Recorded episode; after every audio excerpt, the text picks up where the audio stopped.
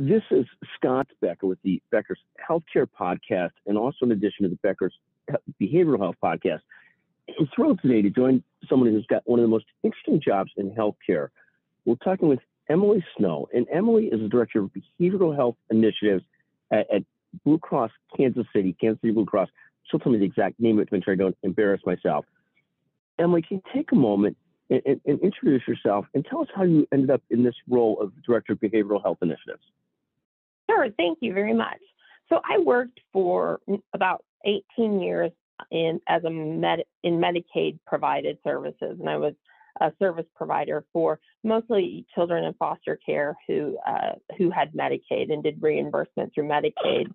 Um, and then I decided to kind of take a slight slight career turn, and I ran an inpatient psychiatric hospital for children. It's actually the largest in the Midwest region, and it's the third largest actual hospital for children in um, in in Kansas. And uh, we uh, I ran that for approximately five years. And about two years ago, uh, Blue Cross Blue Shield decided to prioritize behavioral health, and they reached out to me, and uh, the rest is pretty much history. I've been with Blue Cross Blue Shield for almost two years now, and we have been working through a lot of behavioral health uh, initiatives as we see the increase in the need for behavioral health for our members and for, for frankly, everybody across the United States. Oh, one hundred percent. And Emily, talk to us for a moment about what are some of the initiatives? What are some of the things? I mean, Blue Cross Blue Shield, I, I take it one of the largest payers in the area, if not the largest mm-hmm. outside of Medicare and Medicaid. What are some of the initiatives? What are some of the things that a great payer is trying to do to have a positive impact? Well, I would I would tell you that the number one uh, priority we have is to increase access to care. There are approximately two hundred psychiatrists in the Kansas City metro area, and that just isn't enough to serve the three million residents of the Kansas City metropolitan area. So we want to look at different ways, whether it be through digital or telehealth, ways to increase access to care. Another piece is uh, to reduce stigma around behavioral health. Uh, we, we feel like since the pandemic, some of the stigma has been reduced because a lot of people are realizing that they're just not okay right now.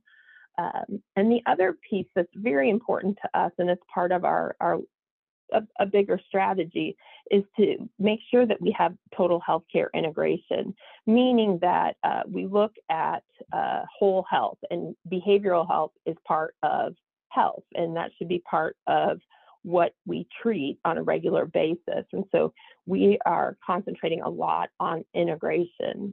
Um, another piece, I think, is to make sure that we educate and engage eighteen to thirty-four year olds. They are coming out of the pandemic uh, reporting the, the most uh, behavioral health issues and the most need for help right now. They're They're verbalizing it, and we and we know it's true, and so we need to help educate and engage them around behavioral health. Um, take, take a moment. Let me let me stop, Emily. Let me stop you for a second, because there, there's so many pieces of what you said so far that are so interesting.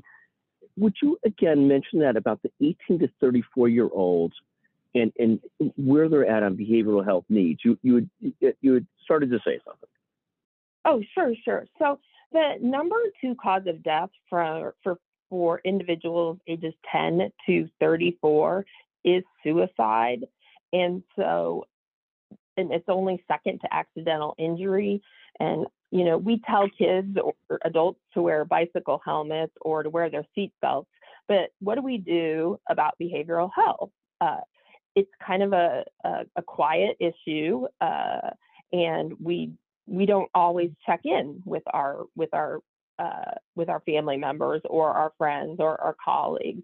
And right now, these these the ages of eighteen to thirty-four year old individuals are actually reaching out to to us and saying to us, we do need help. And that is a demographic we need to engage. Um, they'll be running the world in a generation. But but that's fascinating. I was not aware of that. And I know that that's such a formative age. And when I hear of children of friends or colleagues and so forth committing suicide, it's almost always in an age range. And, and why is that? Is it that by the time that somebody's past thirty-four, they're more fully formed, they've accepted life, or there's other causes of death? I mean, that just is a frightening statistic, that this concept of between ten and thirty-four, that it's the most common cause of death after accidental injury. That's a, it's a frightening stat, and it's one that resonates because as you as you see it in the community and so forth, we all worry about uh, younger people, our children, and so forth and so on. Fascinating statistic. It talks us about, you had also mentioned, and I know you weren't, you weren't even getting started at all the initiatives that you have going. You had also mentioned shortages of psychiatrists. And, and many of us know, if you want to talk to a psychiatrist beyond just getting your prescription filled, good luck with that, just because there's such a shortage of them. I mean, so, and I know they've been, they've been, you know, it, and obviously psychologists, others have filled that gap and done so, so social workers, so many people have filled that gap. But the point on the shortage of psychiatrists is, is literally incredible how much of a shortage we have in our country. How do you, how do we, how do we start to deal with that and look at that? What are some of the thoughts there? Well, you know, uh, psychiatrists are some of the, the lowest paid uh, physicians in the field of, you know, of medicine. Uh, so I think that we need to engage, uh, engage medical students early and, and, uh, and educate them about the field of psychiatry. And I think we need to either look at um, programs where there are shortages of psychiatrists, which pretty much covers the United States, where we can help them pay back their student loans. And we need to probably look at, um, at the payment structure for psychiatrists as well. Uh, but one thing I know that's very important to them is getting their student loans paid off.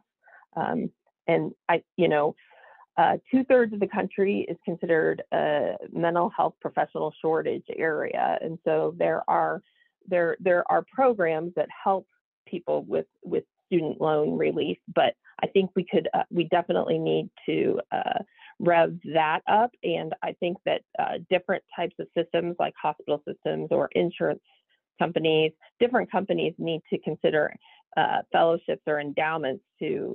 For psychiatrists coming out of school, and, and not nearly enough residency spots. Uh, fascinating, mm-hmm. fascinating shortages. You heard every place. There, you don't even staff to to staff a psychiatric hospital. I mean, talk about ways in which they try and leverage psychiatrists' time.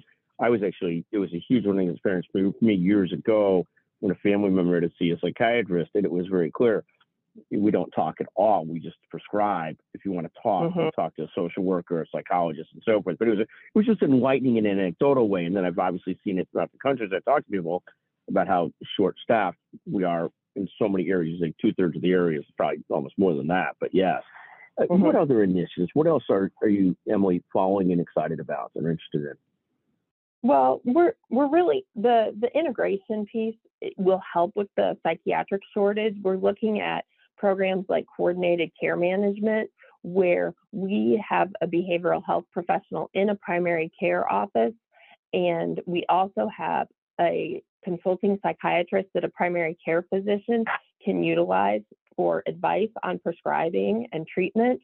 So that program could really reduce the need for psychiatrists to see patients who are at um, have subclinical symptoms or are or have what would be considered a diagnosis, but not a complex diagnosis like uh, schizophrenia or bipolar disorder. We're talking about people who have anxiety and stress. Approximately seven out of every ten visits to a primary care physician involves discussion about behavioral health issues. And if we could empower those primary care physicians to be able to treat the, the people with subclinical symptoms and some less complex behavioral health disorders, we would be able to free up some psychiatric time and some psychiatrists to help the people who have higher acuity and higher needs and more complex medication needs.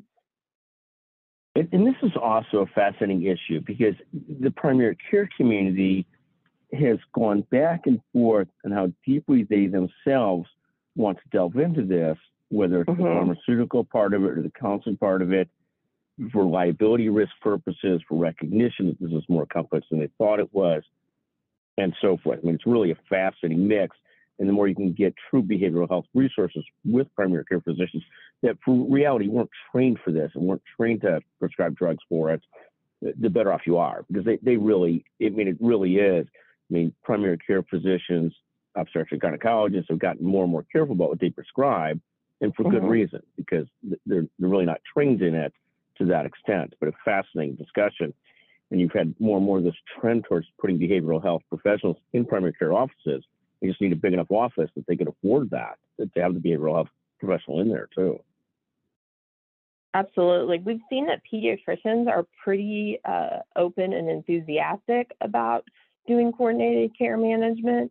They feel uh, pretty comfortable with working with that, uh, that method of consultation and support from a psychiatrist. So uh, that is something that I find interesting and exciting, because children's mental health is really probably at the top of uh, children and, gener- and the Gen Z mental health. Those are probably, you know, top of mind right now, um, as in those groups have really lost, a, you know, two years of their education and two years of their, their life. Uh, they've been so different. And so they've experienced trauma from that. And so it's exciting that pediatricians are really open to that, that concept.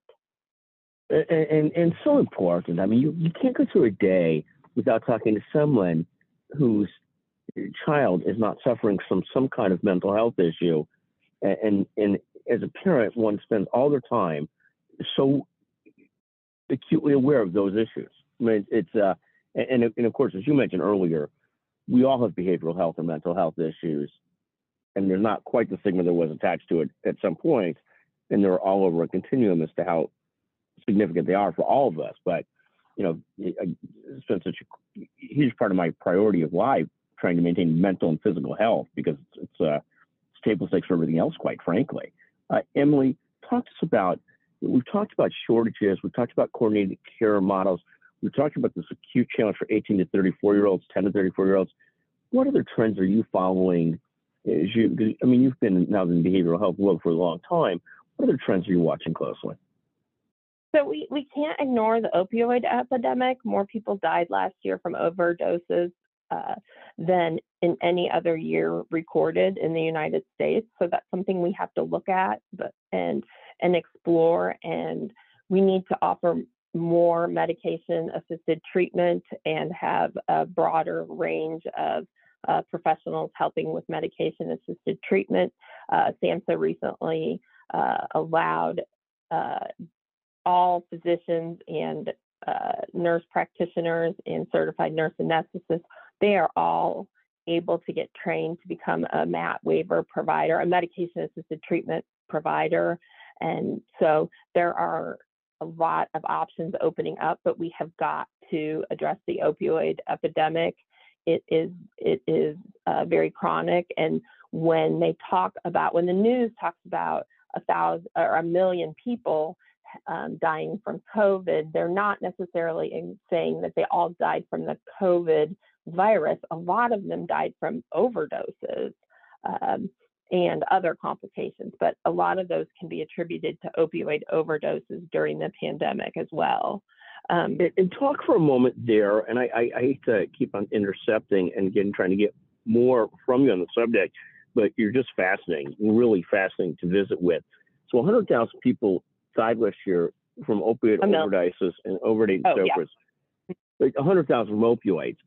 And, and, and talk about, and th- this is something that's very distressing, because this is something that the country was making great progress on for several years and now flipped way back up, back from sixty-six thousand to one hundred thousand deaths. And if there's one hundred thousand deaths, we know that that's hundreds and hundreds of thousands with addiction problems and challenges. I mean, the deaths are just a small part of that. Is there a pathway for the country to get better on this again? Yes, there is. There's a pathway. Uh, I we I implore physicians to be very conscious of prescribing opioids. I know that sometimes that it is it's difficult. I've seen them reduce the prescription of opioids, but I really think that uh, taking the stigma, again, stigma away from medication-assisted treatment uh, will help solve this epidemic, because Um, you think of, if you think of medication-assisted treatment, like you think of treatment for diabetes, people have to take insulin to function when they have diabetes. And if someone has become addicted to opioids, and, and really not even through their own fault per se, uh, medication-assisted treatment can be just a standard, a standard level of care that looks just like someone who might have another chronic condition that requires regular medication.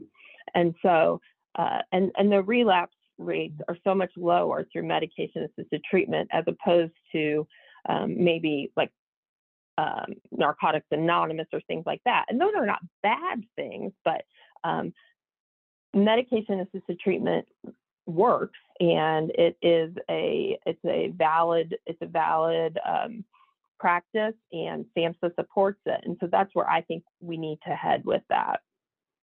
But, but that's a fascinating perspective, because quite frankly, for alcohol, Alcoholics Anonymous has had really good results. For narcotics, Narcotics Anonymous has not had nearly as good a result. And blame, your point on blame is right on. Whether somebody became addicted because they were a recreational user, somebody being addicted because they were had surgery or something else and started taking it for pain. The, the reality is, regardless of the cause, it's typically a genetic makeup that leads somebody to be to not have an off switch, not be able to stop. And so mm-hmm. the, the blame concept is so wrong, and sort of, you know, people make mistakes. They try things and make mistakes, and they don't realize they're not going to have an off switch for it. And so this concept of blame, meaning the person, regardless of how they ended up getting there, it is so off. And the more that people are willing to, I mean, I, I, I read enough, seen enough, that your point on medicated med, medication-assisted treatment, um, it, it seems like the best pathway, or one of the only pathways. And your point on shame is so right, because you used to see people wind up to those methadone clinics, and those mm-hmm. of us that are from a different world would be like, oh my God, what did those people do wrong? What's wrong with them? My God, look at them. And and the more you grow, the more you learn, the more you realize they're just us who took it either from a, a surgery or, you know, screwed up, made a mistake, but then they didn't realize they couldn't control it. And so, you know, but for the grace of God, there go I. It's just so true in this. Um, what other things? You're following the opioids. I mean, you're fascinating, Emily, truly fascinating what you do. And thank God for people like yourself, you know, leading these efforts. Well, what other trends are you watching? We are um, watching social determinants of health. Uh, so that would be people's access to housing, food, a safe neighborhood, uh, safety from domestic violence, um, different pieces like that. A lot of community health, because behavioral health is really connected. Behavioral health outcomes are really connected to social determinants of health. People who who lack food have a really hard time uh, handling a behavioral, recognizing or handling a behavioral health disorder when they're just trying to feed their family. Or if they live in a city where services are limited, and it's a, and they're in a high crime area, or in an area that just isn't safe or doesn't have resources, then they can't get help for their behavioral health. And so we really are looking at health equity and social determinants of health, and ways that we can engage um, those, engage with those as part of behavioral health improvement.